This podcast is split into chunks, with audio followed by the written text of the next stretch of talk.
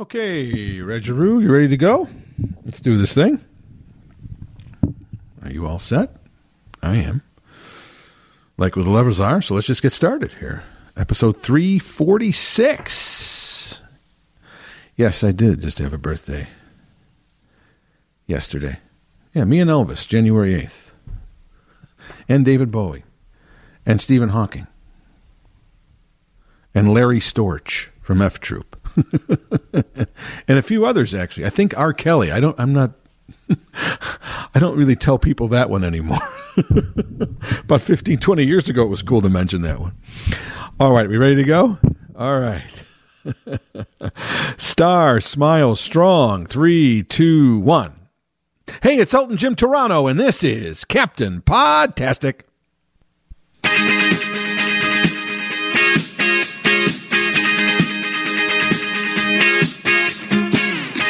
And welcome to another episode of Elton Jim's Captain Podtastic. Every Monday, a new episode is posted at WGNRadio.com or wherever you go to find your favorite podcast. There we are, just sitting, waiting for you to click and listen. However, either before or after you click and listen, then we have another little job for you to get out there and spread the word, to tell your friends, to tell your family, tell anybody who listens to a podcast that your favorite podcast is Elton Jim's Captain Podtastic. And it should be theirs too, especially in the new year. People looking for something new in their lives, perfect time. New beginnings, new year. Tell them to check out Elton Jim's Captain Podtastic. Your loyalty and devotion are much appreciated. Those of you who have done that throughout the year, you saw what happened. I'm sure you all received the gift that I sent out to those who have done a great job of helping me to spread the word about the podcast. If you didn't get something, well, then you know that you didn't do as good of a job as you could have. But those who did, you know who you are. Let me just say, you're welcome. if you like what you hear, go to WGNradio.com, go to the podcast section, hit the prompt for this podcast, and you will find tons and tons of podcasts just waiting for you to um, to listen to that we've done in the past. I know that I've done at least 345. So welcome to 346. So, this past uh, week or so, uh, the NFL really uh, had a a scary event happen during a game. Now, let's be honest. When everything's stripped to the core here, football is a pretty scary game to begin with. I talked a few weeks ago, a few podcasts ago, and that's why I always mention to you go back and listen to podcasts past so you can sort of get a sense of where the podcasts of the future are going and uh, keep you up to date in our ongoing dialogue, of which this podcast is, at least in my view. And my goal is to make this a conversation between you and me. Certainly, there are other people listening as well, but right now, I'm in your ears. So it's just me and you. Just you and me, simple and free. Thank you, Chicago, the band. Um, but uh, yeah, a few weeks ago, uh, or maybe a month or so ago, I was talking about the the proliferation of gambling sites and online gambling that have cropped up, and the commercials are all over the place, especially during the heart of football season, as legalized sports gambling uh, around the country um, is now a reality. It used to be relegated to Las Vegas, and certainly in the underground world, it was done by bookies who would take bets and pay off, and it was it's really gambling that I believe, as I said in that podcast, has really helped elevate football to its status as America's most favorite sport. Um, and it's funny, a couple of weeks ago, I talked on this podcast about uh, soccer and how I actually did start to watch soccer for the first time during the World Cup. And in there, I mentioned Pele. If you listened to the podcast, I, le- I mentioned Pele, who, by most accounts, is maybe the greatest p- player to ever have walked onto a soccer pitch. The Brazilian soccer star pa- uh, passed away uh, at age 82 a few weeks ago. So I was just mentioning Pele. And sure enough, uh, he passed away. Uh, but football, no question about it. Uh, baseball used to be the, the American pastime, but football has certainly overtaken that in terms of popularity. Uh, no doubt about that. Um, I've said many times football is the perfect television sport, and we are a television society. I think baseball was the national pastime because there was no television. And it was easy to hear a baseball game on the radio. I mean, you went to the game. But without television, it was easier to listen and hear a baseball game being described because its pace is much slower.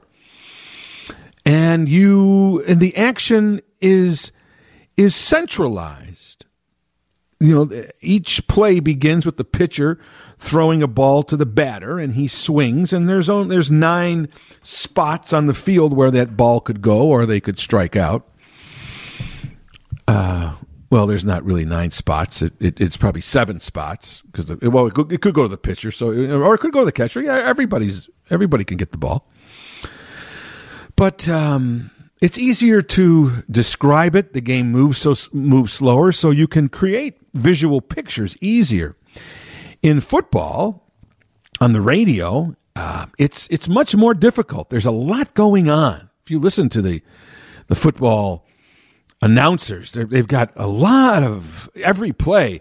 Uh, this guy's, uh, you know, in motion. This guy's down, you know, in a in the I formation. There's all the, you know, the the the defensive back is here. There's all this stuff going on. There's, you know, there's a lot more players. There's 12 players uh, on the team on, on, the field. So there's a lot more players going on, and and and people are moving, and there's a lot of action, and it's and it, and then the action is all um, consolidated into many times a couple of seconds. The play happens, and and for the most part, it probably ends in five seconds. You know, there's a pass and it goes, you know, or there's especially a run goes about four or five yards, and maybe someone's tackled. Maybe that takes ten seconds and then it starts over again. So uh, there's a lot going on. You you much rather you much rather want to watch football, but baseball is conducive to radio. And so before there was television and we just had radio, that's probably why foot baseball was so popular. It was easy to describe for the announcer and it was easy to understand and it was easy to focus on listening to it on the radio. But once football and television got together, it was a match made in heaven. As I said many times, football is made for television. There's there's guaranteed action every 45 seconds. There's uh, the the the the the whole game is right there in the middle of your screen. There's the line of scrimmage right in the middle of your screen. There's one side and there's the offense and the defense. They're lined up against each other. The play happens. They, they, they go into one another and the play happens. It's right there and then it's over and then there's a little break it gives you time to go somewhere else. And, you know, if you want to get something to, to, eat or go to the bathroom and come back, you got 45 seconds. And then you sit down and boom, the action's back again. There's no question. Every 45 seconds, aside for commercials and timeouts, there's going to be action. You can't, you, you, you know, you, you can't, uh, you can't guarantee that in baseball. You can't guarantee that in any other sport. Now, don't, don't, don't get me wrong. There's always action uh, in hockey and in basketball too. But even basketball with the 24 second clock, uh, there's still a a small break there where people are kind of just you know dribbling around and looking around and I mean that's why the 24 second clock was instituted so people so teams couldn't just stall and pass the ball back to one you know back and forth to one another which they used to do quite a bit just to kill the clock. The 24 second clock was installed in order to speed up the game. But anyway, so football there's no question is the most popular sport in America. But when stripped of all the the pageantry of the game, it's a very violent game. I've said this many times. Every play, every time I, I just explained, every 45 seconds, when those players line up, every player on that field has the potential, and this is just reality. I don't think anybody wants to realize it. I don't think we, the audience, want to have that at the top of our minds. Certainly, the players don't want to have that top of their minds. But when that ball is snapped, everyone on that field has the opportunity to suffer a serious injury. In some cases, a career ending injury. And in some rare, but still, cases that have happened, near fatal and catastrophic injuries. It's a violent game. They, I think the NFL has tried to do as much as it can in terms of, um, you know, equipment. There's always upgrades on helmets and pads. They keep trying to change the rules uh, in order to um, to keep certain players, especially the um, the quarterbacks, from getting slammed and hit after a play. They've done a lot to uh, you can't but you can't it's a violent sport right? It's a violent sport. It, it, it, at its core people are hitting each other. And in today's world the players are faster and stronger so those hits that they're taking are harder than ever before so it's a question. It, it, it's not. It's not a question of of the of those who run the game, of what they can do. It's the nature of the game. It's what the game is based on. And we've seen in many cases because of the violence and, so because, and because of the the injuries that have happened, high profile injuries, we have seen that a lot of uh, you know schools have stopped offering football as a sport We've seen many uh, park leagues stop offering football for young people. And part of the reason was not so much that they didn't want to, it's just that participants were down. Parents were beginning to take a second look if they wanted their young kids to start playing football at a young age. And as I said on the podcast a few weeks ago, the rise of soccer certainly violent. There's there's there's still contact in it, but certainly not uh, in the same vein as football. Clearly, the most violent contact sport there is. And so we try to put that out of our minds when we watch a game. The the the observers as well as the participants want to put that violence and that potential for serious injury out of our minds. Um, but it exists. And we see players get hurt. And we see them get carted off on stretchers. It is very similar to the old Roman gladiator days. Probably the most akin, the most similar of the Colosseum, for instance, in Rome being filled with people cheering on the gladiators who would fight against each other, sometimes fight against animals. Uh, we are a species of animal ourselves that are uh, we it's in our DNA and uh, and we are trying to suppress that that that genetic code of ours of the lust for violence, but it's there, and we find ways to uh, to express it, and sport is one way, and football certainly is one way. Thankfully, because of equipment and rules, there are less serious injuries than there used to be, but there's so many ele- there's so many uh, you know factors that happen. You know, sometimes it's not even a hit. Sometimes, you know, somebody's foot gets stuck. That's why so many teams now have gone away from AstroTurf. AstroTurf was great in terms of um, upkeep. The grass wouldn't be damaged, but it was as hard. It was basically a carpet on a on a on a stone slab. It was very hard even when you fell on it. It wasn't soft.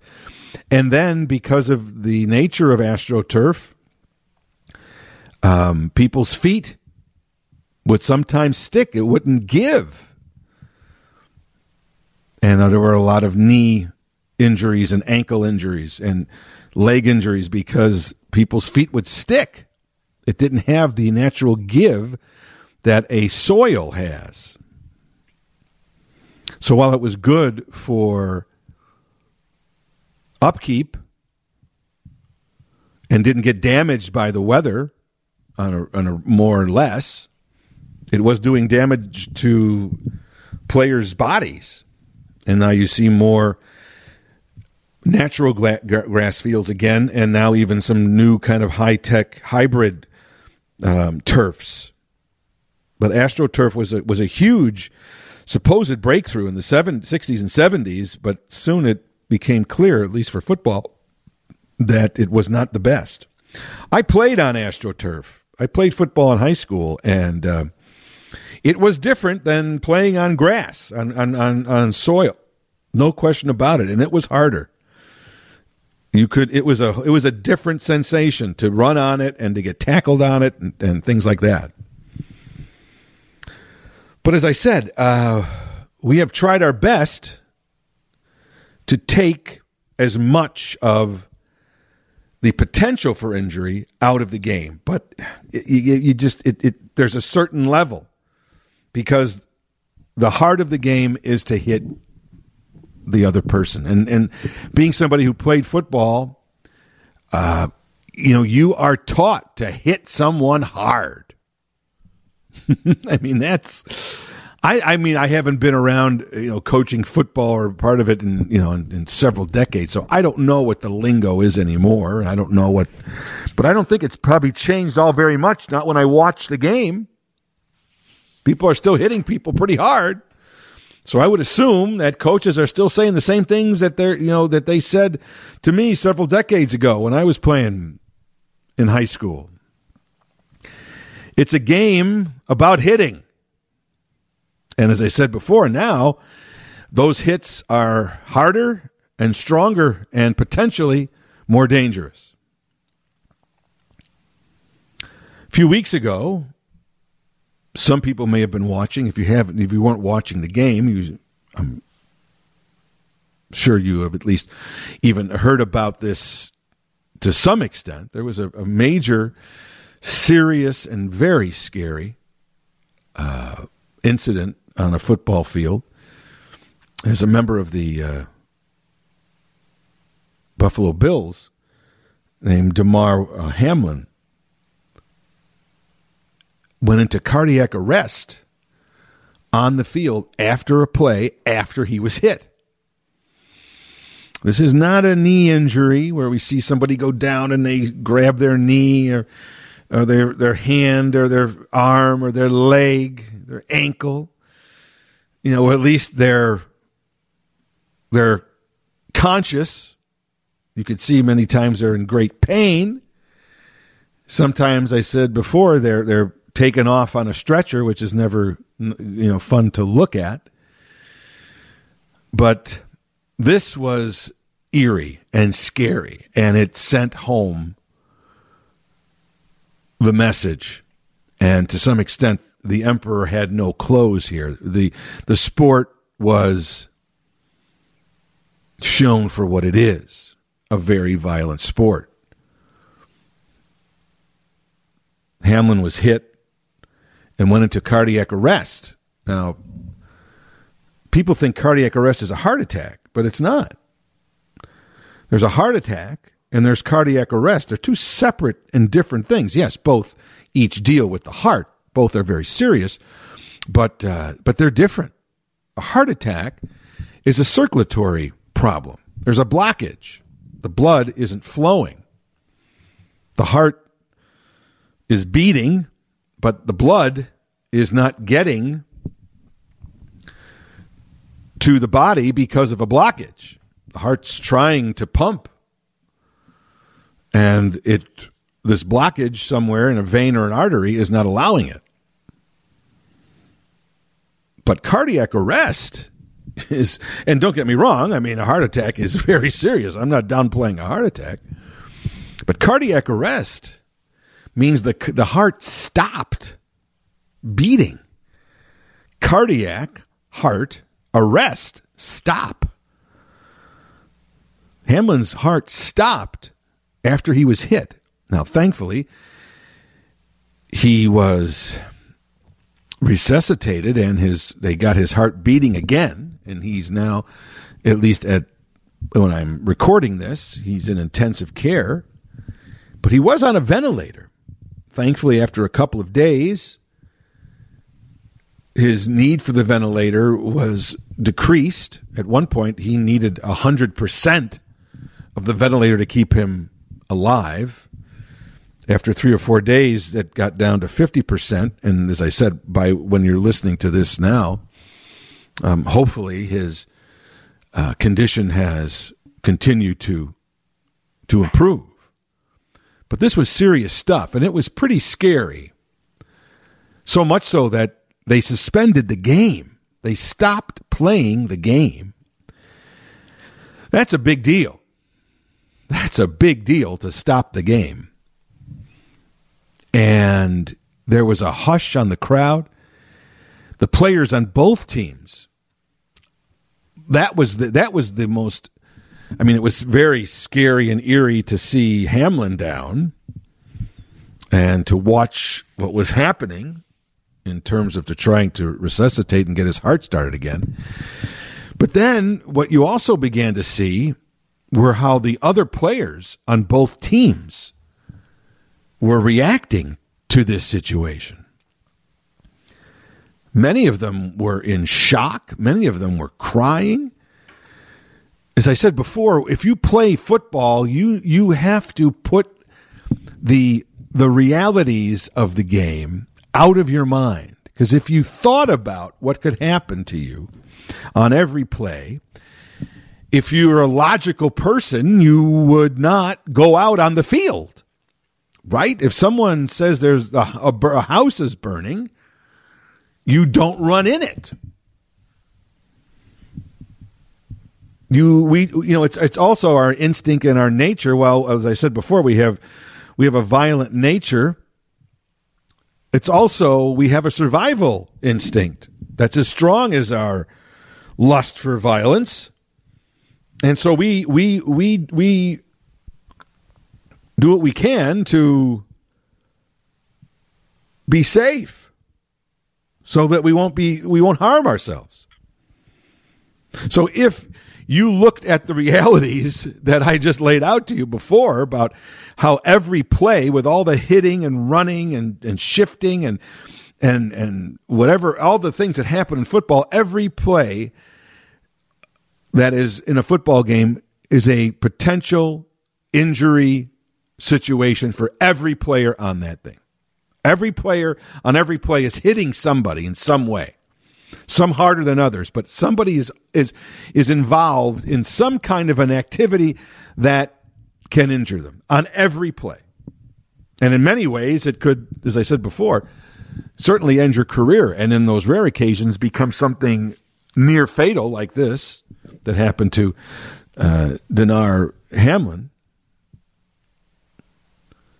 But wow. It was it was quite a uh, it was quite a scene to see these players. Uh, and I'm sorry, it's Damar. I'm sorry, I'm saying Dinar. It's Damar Hamlin. I'm sorry. To see um, to see Damar Hamlin just near death, heart stopped on the field from a hit. Now there are some times, and and and and and, it, and from what I've been reading about it, th- this may have just been a perfect storm. You know, the, the, what happened to him may may not have been. Uh, you know, it doesn't happen every day, but it doesn't matter. It can happen. And and for all that denial or all the blocking out that players and coaches may uh, may need to do emotionally and psychologically in order to play that game, when everybody gets up and the next play happens, then you get lulled into a false sense of security until someone gets hurt. And in someone like this, from what I was reading, one one um, one doctor, one cardiologist said that what may have caused this, you know, there's, you know, your heart beats and it and, and and you know there's a bump bump bump bump bump bump. And there is a millisecond in between when one chamber beats and then the next one beats to keep things going. There's a millisecond there but there is time. It's not it, it, it, they don't overlap. There's there is a there is a time lapse between when one chamber beats and the other one does. And he was saying that perhaps in that that that millisecond of an interval that's when as his heart was beating normally but there's that millisecond between dump dump that's if if that's when the, the, the hit to his chest happened that could have caused his heart to stop. I mean that think about the chances of that. But as i said before there are a million, well, a million, but there are many circumstances and situations and scenarios for injuries to happen. And we've seen this one. It was very harrowing to see it, but it did remind everyone involved in football the players, the coaches, the fans, the owners, the television Everybody who promotes football, everybody who participates in football, anybody who works or is in, in, in, in any way associated with football was reminded of its danger and its potential fatality. Now, thankfully, Damar uh, Hamlin did not die, but there's no reason why he couldn't have. Thankfully, people got out there, trained people, and they were able to, to get his heart beating again. I don't know. I'm not a doctor. I don't know how much time he had. And hopefully, whatever, I mean, his heart stopped. So uh, hopefully they got it beating quick enough where there won't be any permanent damage because, once again, we need that blood flowing at all times to our brain and parts of our body. So uh, he's certainly not out of the woods yet. And who knows if he'll ever play football, play football again? Maybe this will have been a career-ending injury because of whatever trauma happened to his heart. We don't know yet. At least, as, as I said, I, I record this podcast before, so I don't know what the latest will be on him. But hopefully, I mean, as, as weeks and months go on, we will get a clearer picture as to the full extent of the injury and, and implications for his career. But he's only 24 years old. And he's got the rest of his life to think about.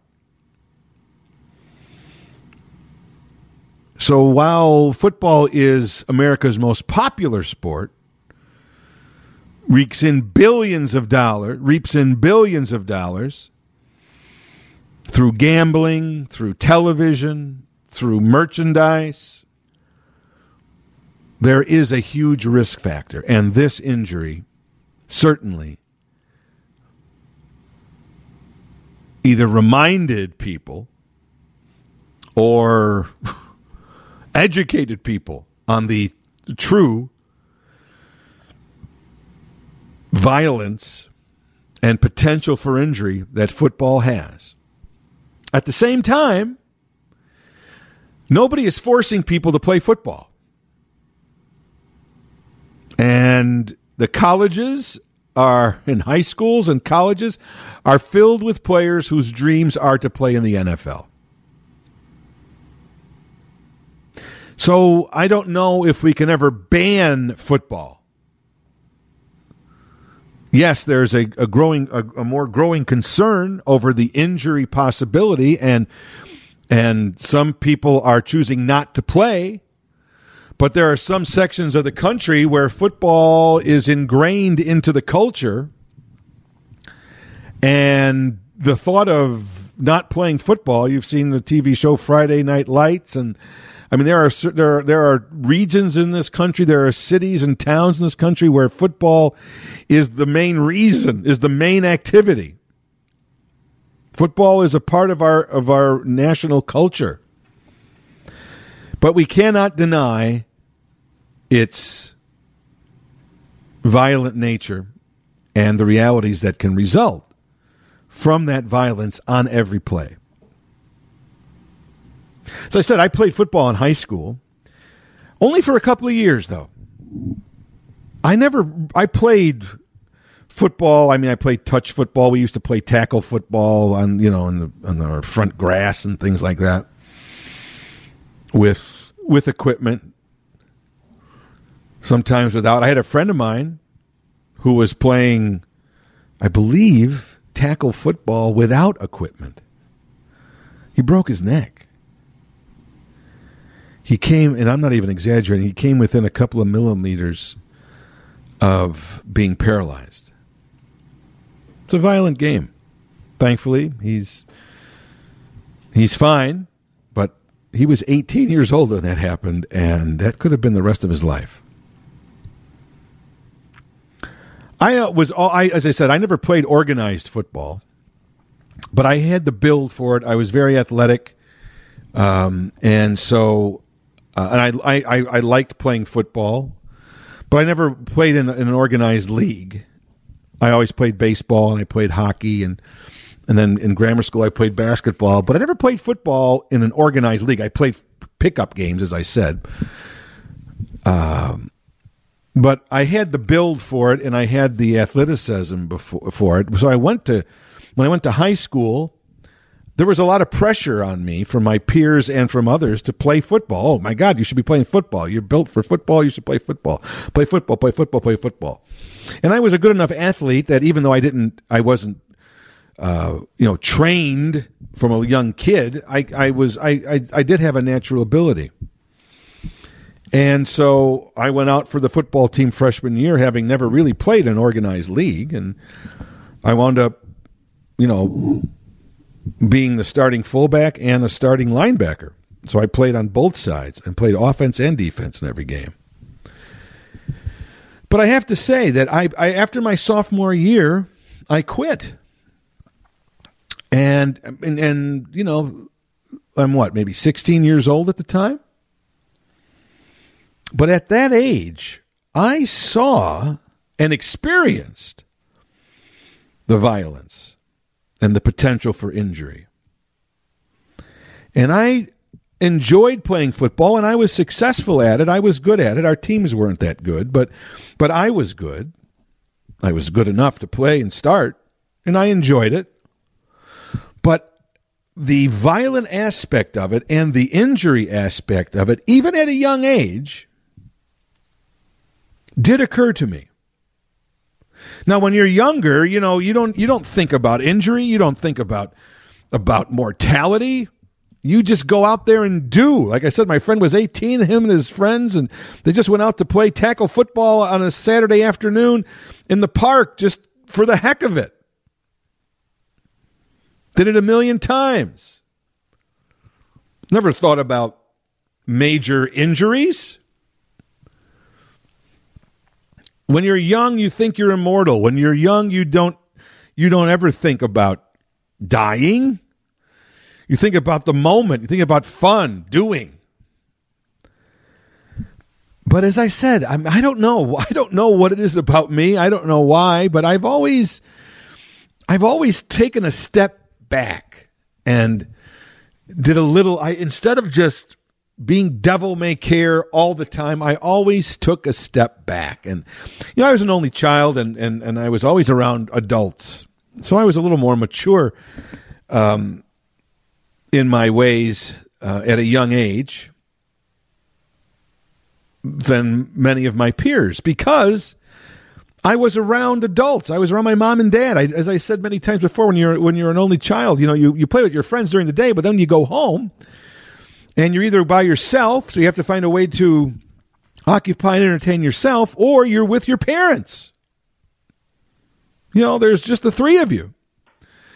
And so, you know, we we are sponges when we're kids. We observe and we act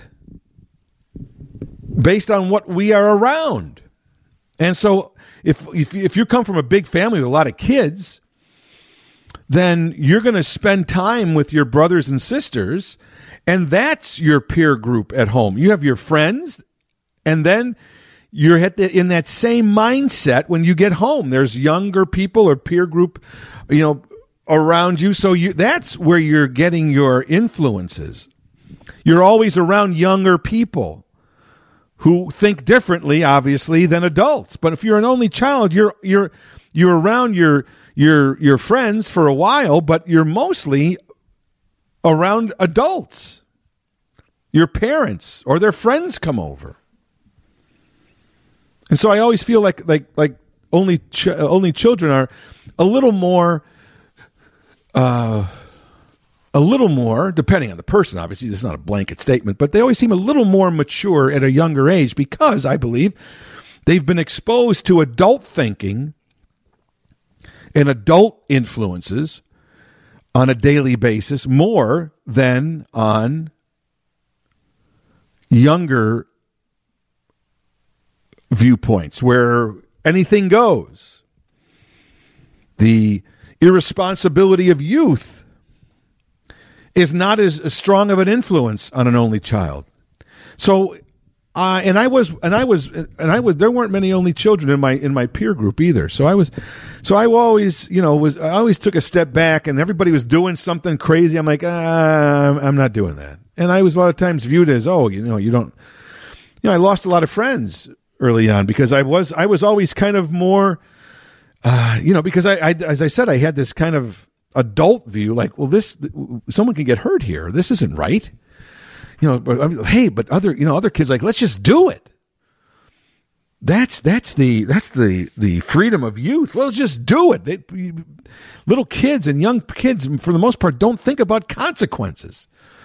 They think about the experience and the moment. They don't think about what might happen hey, let's jump over that fence and let's let let's you know run in somebody's yard or whatever, blah blah blah.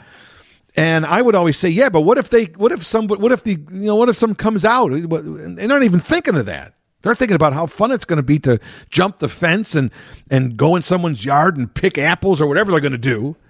But I'm like three steps ahead. But wait a minute. Okay, fine. We we jump over the fence. We go in the yard. But what if what if the owner of the house comes out and they don't want us picking their apples or whatever it is. I'm just using it as an example. So I was always, and as I, you know, that's so that's not even that far from when I was talking about yes, the last podcast about my daily planner. I'm always looking three or four steps ahead. Always have, I guess, from a young age. So even at the age of 16, when many of my friends, many of my and my fellow players on the team we're looking forward then after sophomore year to being on the varsity. After playing two years and being pretty good, being a captain on the team, being a starter on on offense and on defense, uh, I had some really you know exciting plays and some long touchdown runs and some great tackles. I you know I, I did what I was supposed to do. I was a good player. But I also did experience some of the down the downsides of football on the injury side. Uh, I was I got hit being a uh, a fullback on the last play of a, of, the, of of the half of a, of a game. I was running and somebody hit me with their helmet when they tackled me right on my knee. I mean, straight in my knee, and I mean it was painful. It it it you know it it swelled up. Now this was you know 35, 40 years ago, so we didn't have the medical technology that we do today, and there wasn't the intense scrutiny and care in sports medicine that there is today. When I was growing up, I don't want to sound like you know in my day, but it's true. I mean, you were you were supposed to walk off an injury. You could just walk it off; it'll be fine. You're fine. You you weren't taken for X-rays. You weren't you know you didn't go to a to an orthopedic guy if you had a you know you just sort of walked it off now today my gosh even at the you know at the at the grammar school level if kids are hurt or something there's there's uh you know protocols for concussions and x-rays and all this stuff we didn't have that you were expected to walk it off I mean, today when you see a football game or any kind of sporting event, I was watching the soccer. I mean, you know, any break in, in the in any break, uh, the football players, basketball, especially any kind of thing where there's a repeated, uh, you know, activity. Not so much baseball, but hockey, basketball, football, soccer. Uh, you know, anytime there's a break, boom, the trainers are running out with water for for the players to hydrate. I mean, players are constantly drinking water hydrate, hydrate, hydrate, hydrate, right? I mean, that's the mantra for the last 35, 40 years. When I was playing sports, water was used as a reward. You have to, yeah, unless you do 15 plays perfectly in a row, you can't get a drink of water. We were denied water. Water was used as a reward. You could never do that today. A league or a school would never allow it because it's not healthy. Parents would go nuts. But in those days, that's what it was done. There were some times when we when I was so thirsty, especially on a hot day playing football, that my lips were chapped. They were my mouth was so dry.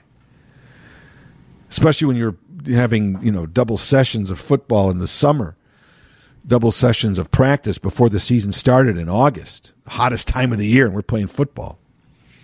But water was used as a reward.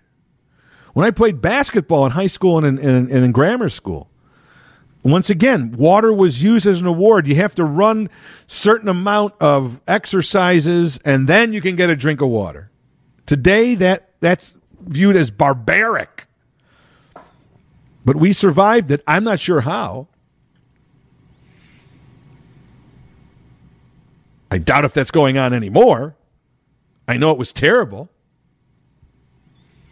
But I got hit in the knee and it swelled up, but I never was taken to a doctor. They, they never took me to a doctor. So, you know, trainer looked at it, the coaches looked at it, said, well, this looks swollen. I don't, nobody, I never went for an, for an MRI or anything on my knee. And after a week, and I, they told me I, I was, I, I did a, I, I went in and, um, you know, uh, in a in a in a hot tub, in a in a you know with a, with a you know with the jets on it to get the swelling down. And the swelling did go down, and I played the next week. But I also played baseball, and I was a catcher, and I needed my knees. And I did have some ancillary knee problems on that knee throughout my high school career. I had to, I wore an ace bandage. I mean, I, I know, I'm sure I had some kind of cartilage or something, or ligament, probably cartilage floating around in there. Probably, it probably tore some or something. Cause it would actually, when I would walk or sometimes it would, or run, I, it would actually get stuck when my knee, something would, would, would, would, would make my knee um, just lock up. I used to wear, I could move something around Now I'm sure now that now that's gone away when I stopped playing sports. That went away. All the the, the crouching and the bending, it probably just disintegrated. But right now, I could feel when I when I when I bend my knee, I could feel it's probably bone on bone in certain areas. Thankfully, up to this point, I haven't had any serious problems with my knees. Hopefully, I won't need any kind of you know knee surgery, or I never had knee surgery. Hopefully, I won't need any you know knee replacements. But this is what I'm getting at in a, in a bigger uh, a bigger note of it. So I uh, and then I mean at practice one time I never forget. There's something called being clotheslined when you're running and somebody sort of sticks their arm out and hits you in the head. excuse me, hits you in the head and my God, I mean, I saw, I went down like a ton of bricks. I got clotheslined. I went down like a ton of bricks. I was seeing, I have seen stars a couple of times, and that's not good. I know what that means to see stars.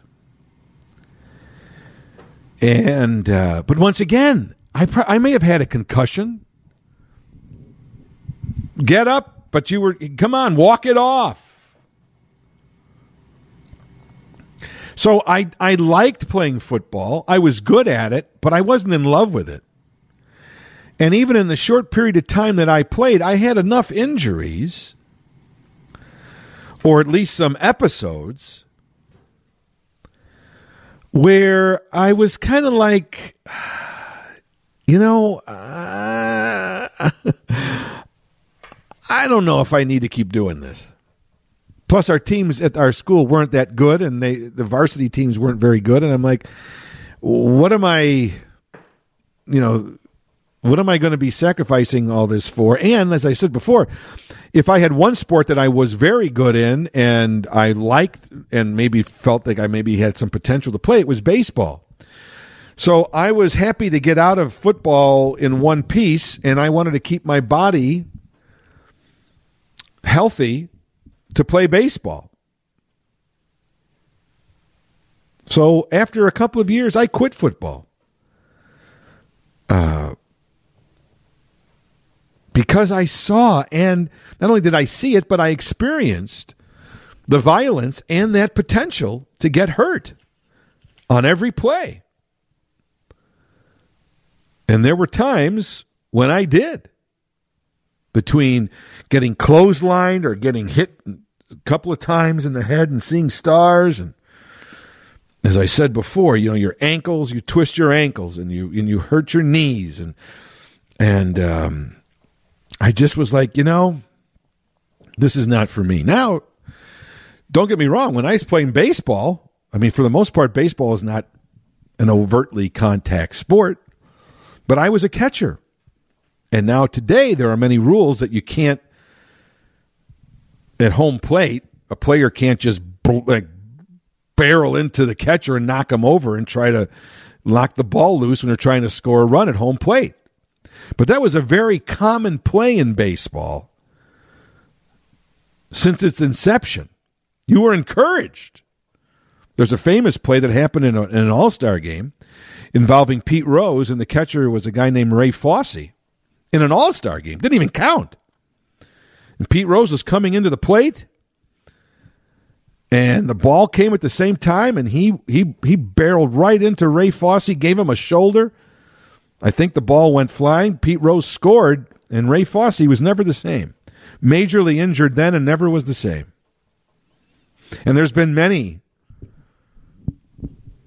plate home plate uh, plays like that. To finally now, there are rules that you can't run deliberately into the catcher for safety reasons. But that's only been in the last 10 or 15 years.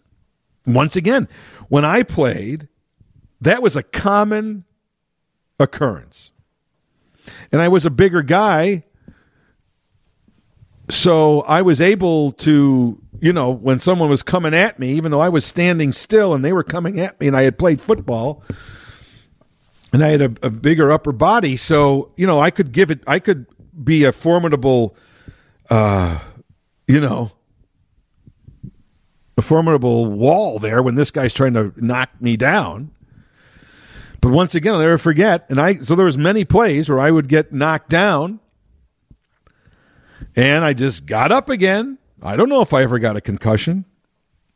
One of the famous plays that that happened to me like that was um, we were playing in a regional game, and there was a, a guy at third base, and he was at least six two or six three. He was a big guy. He ultimately got drafted to play in the pros. He played an A ball and double A ball, I think big guy.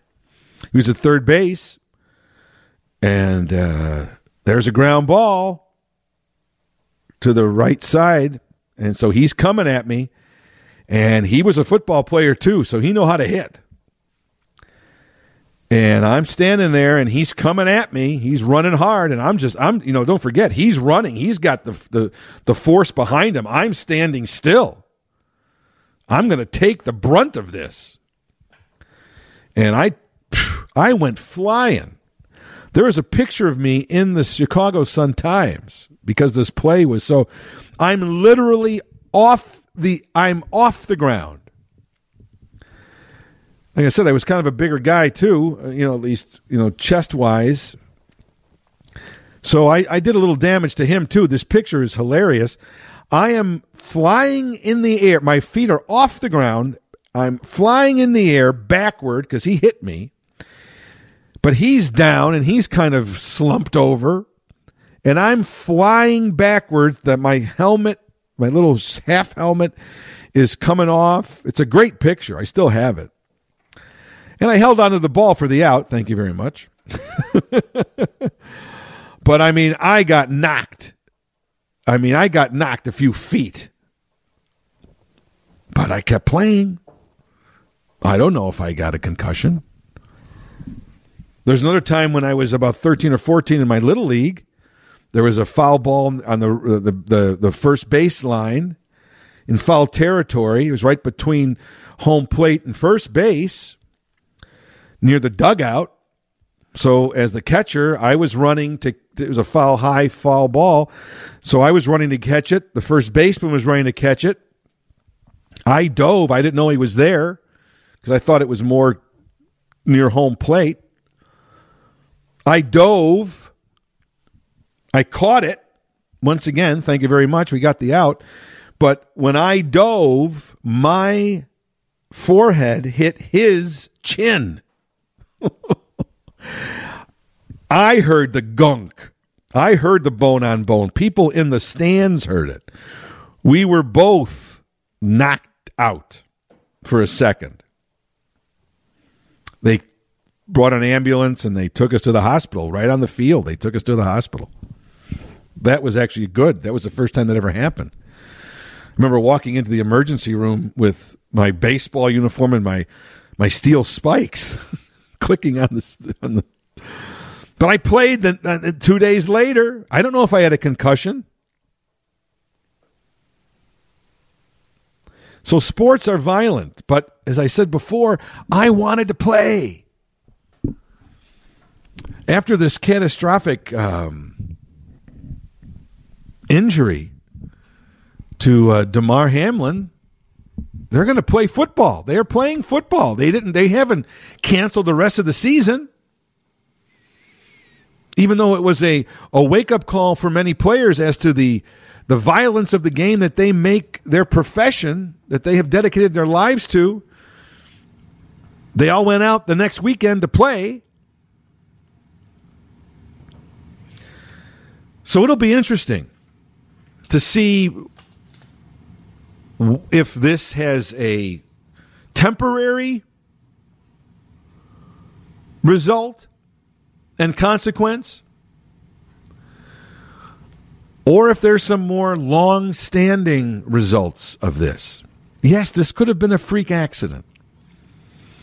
But in football, there is the potential for both a freak accident, like the one that happened to Damar Hamilton, Hamlin, or a very real potential on every play to hit to, to twist a knee to get hit to break a rib to break an arm to break a finger to break a hand to get a concussion to break a neck One of the most famous injuries in football history was in 1978.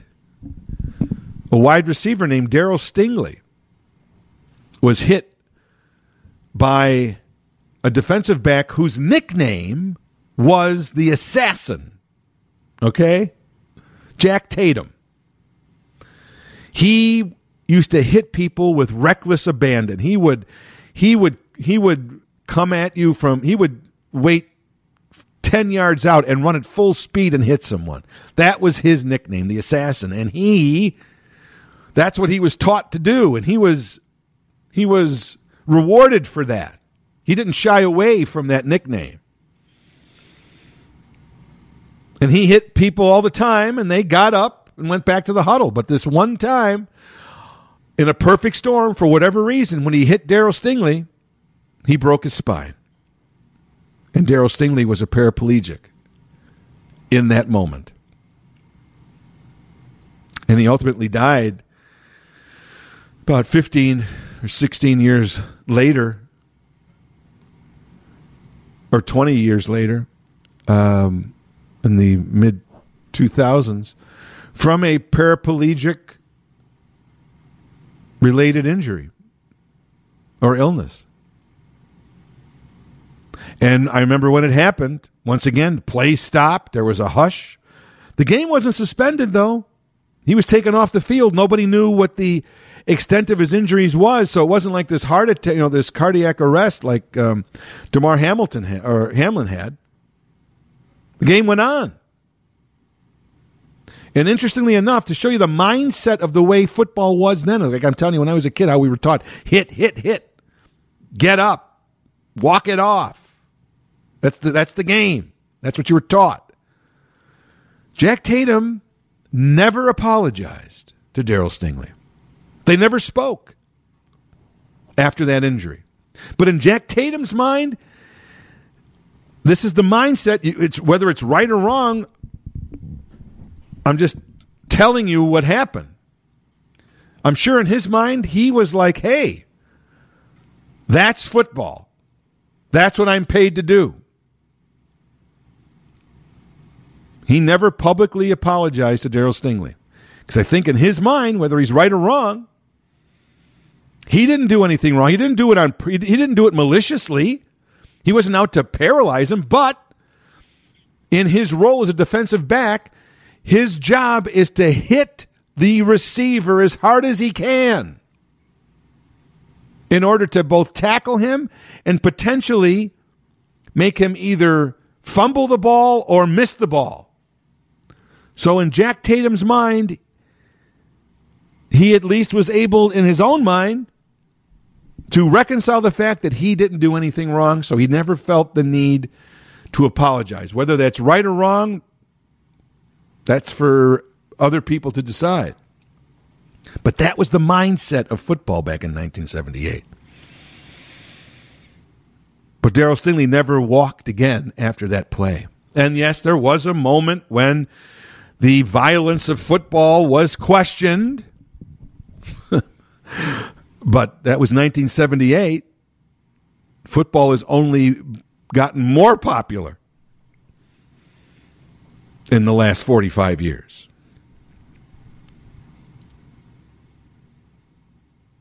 There was a gruesome injury in 1985 on national television Lawrence Taylor of the Giants tackled one of the best quarterbacks in the game, Joe Theismann, and broke his leg, and you saw the leg break. And it was, and still is, and I'm sure you can go on YouTube if you want to see it. It was, you never saw a leg do this before. I mean, and I believe it was a compound fracture too, so I think the bone came out. It was, it was so gruesome, and many people call it the most catastrophic injury ever. It was, it was, oh, it was just difficult to watch. And basically, as I said, it, Joe Theismann, I believe, came back, but he never he didn't play long after that. It was Lawrence Taylor didn't do anything wrong. Once again, I don't. I'm, i believe he he did apologize, but what do you apologize? But ultimately, I mean, you know, you want to be a good person. But that's the nature of the game. That's his job. It was it, it was Lawrence Taylor's job to tackle the quarterback. And when there's all these things going on, everybody's running and and twisting and and it's it's you know the the quarterback is is trying to elude the tackler. So he's running one way, he might not be seeing this guy, and this guy's job is to hit him and tackle and bring him down. And your your body is wide open for injury. Everybody's is. And uh, uh, you know these guys are bigger and stronger. Lawrence Taylor was a much bigger guy than Joe Theismann was, and you hit somebody the right way with your helmet, and uh, you know, yeah, bones are strong, but they're they break. Yeah, you know, if you want to go on YouTube, I'm sure Joe Theismann's injury is on there. It was not easy to watch, but it was another reminder of how violent football is and the consequences of it. But once again, that was 1985. Football has gone on. In 1986, Jim McMahon, the Chicago Bears, in a in a flagrant, blatant, oh, violent tackle, completely unnecessary just re, or just just just out of out, out, out you know just wrong the Bears and the Packers were, were, were they've always been big rivals, but for some in the '80s there was a, a, major rivalry between the Bears and the Packers. The coaches, Mike Ditka, uh, and uh, the Packers coach, they they were they were not uh, I think they may have played against each other, so who knows if there were grudges between them. I think the coach's name was Forrest Gregg. He was an old time football player too. He probably played against Ditka, so I don't know if there was some grudges there. But anyway, there was a hate, and there was a lot of violence. And uh, in fact, this one player coming up. and this is '86. If the Bears, you know, just had won the the Super Bowl the year before, so they were, you know, other teams were out to get them and the Packers in the Bears division, obviously not happy about the Bears being so dominant. There was this uh, defensive player named Charles Martin. He literally had the numbers of people there, like on a, on a towel that hung from his pants. He had the number of players that he was out to to get and to inflict pain on during that game. It's almost a hit list. That's the other side of the game too. That's you know you you you you you you you, you teach people to be to hit hit hit. And some people can leave that on the field, but other people might not be able to. You indoctrinate them into a world of violence that they don't even think correctly. So there was this play, and McMahon threw the ball, and a good two or three seconds after the play, after he was done, he was just standing and watching the ball and watching the play. Charles Martin came behind McMahon. He was a big guy. Jim McMahon wasn't that big. I mean, a big guy, but not for a quarterback or a football player. And Charles Martin was at least, you know, three or four or five inches bigger than him. He's a defensive player. And he literally picked Jim McMahon up and body slammed him on the ground. And as I said earlier, that's when Soldier Field had AstroTurf. So that was basic. There was no give in that AstroTurf, as I said to you earlier. So basically, it was as if a guy picked someone else up and body slammed him on concrete. And Jim McMahon saw stars. He was hurt. I think he was hurt for a couple of games. If, and he was never really the same after that. And sadly, Jim McMahon in his mid 50s has signs of dementia. Jim McMahon got hit quite a bit, but I would not be surprised if that hit, that one hit that Charles Martin did in 1986, may have done permanent damage to Jim McMahon of the effects of which he is now feeling. It was it was it was just a violent act. If if that had happened anywhere else except on a football field, Charles Martin would have been arrested. It was it was a violent act. Now you can make the argument that entire football is one big violent act. So it will be very interesting to see how this injury, this episode to Damar Hamlin will affect football. Because it's hard to say what caused it. He got hit like every other player gets hit all the time. It may have been a freak accident, it may have been a freak injury, but it happened, which means it's possible. And what a horrific event that would have been if he would have died on the field. But the potential was there for that. So it will be interesting as we head into the NFL playoffs and we lead up to the Super Bowl next month in February. The high point of the football season, now there is going to be, it's inevitable. There is going to be a cloud hovering over football for the rest of this season through the Super Bowl and moving on. Given the way our society is today with social media, there will there there I, I, guarantee you there's going to be calls for rule changes, but I don't know if you can change this was not deliberate. This may have been a freak accident, but as I said, but it happened. It sadly is a consequence of playing a violent game. It does give us cause to take a step back and reflect and and and and think about the realities of the game when when the fans and the players and the owners and everybody involved tries to put that that violent aspect and that that scenario for serious injury out of their minds in order to play this game. As I said, there's there's there's no there's no loss for players trying to play football in the in NFL. It's America's most popular sport. But it does have a serious potential for violence or for serious injury, maybe even fatal injury on every play. So it will be interesting. I don't really have an answer. All I know is when I played football, I got hurt enough where I stepped away. If you're a parent of a young of a young boy or girl, some girls play football. Have you or will you allow them to play football? For some athletes, as I said a, a few weeks ago, sports has always been a path out of poverty or or um, or other kind of social or economic um, inadequacies, inequalities. Football players make a lot of money. There were Roman gladiators. It's a part of our genetic code. It's a part of who we are. And so I don't really have any answers for you, but I guess I have a question is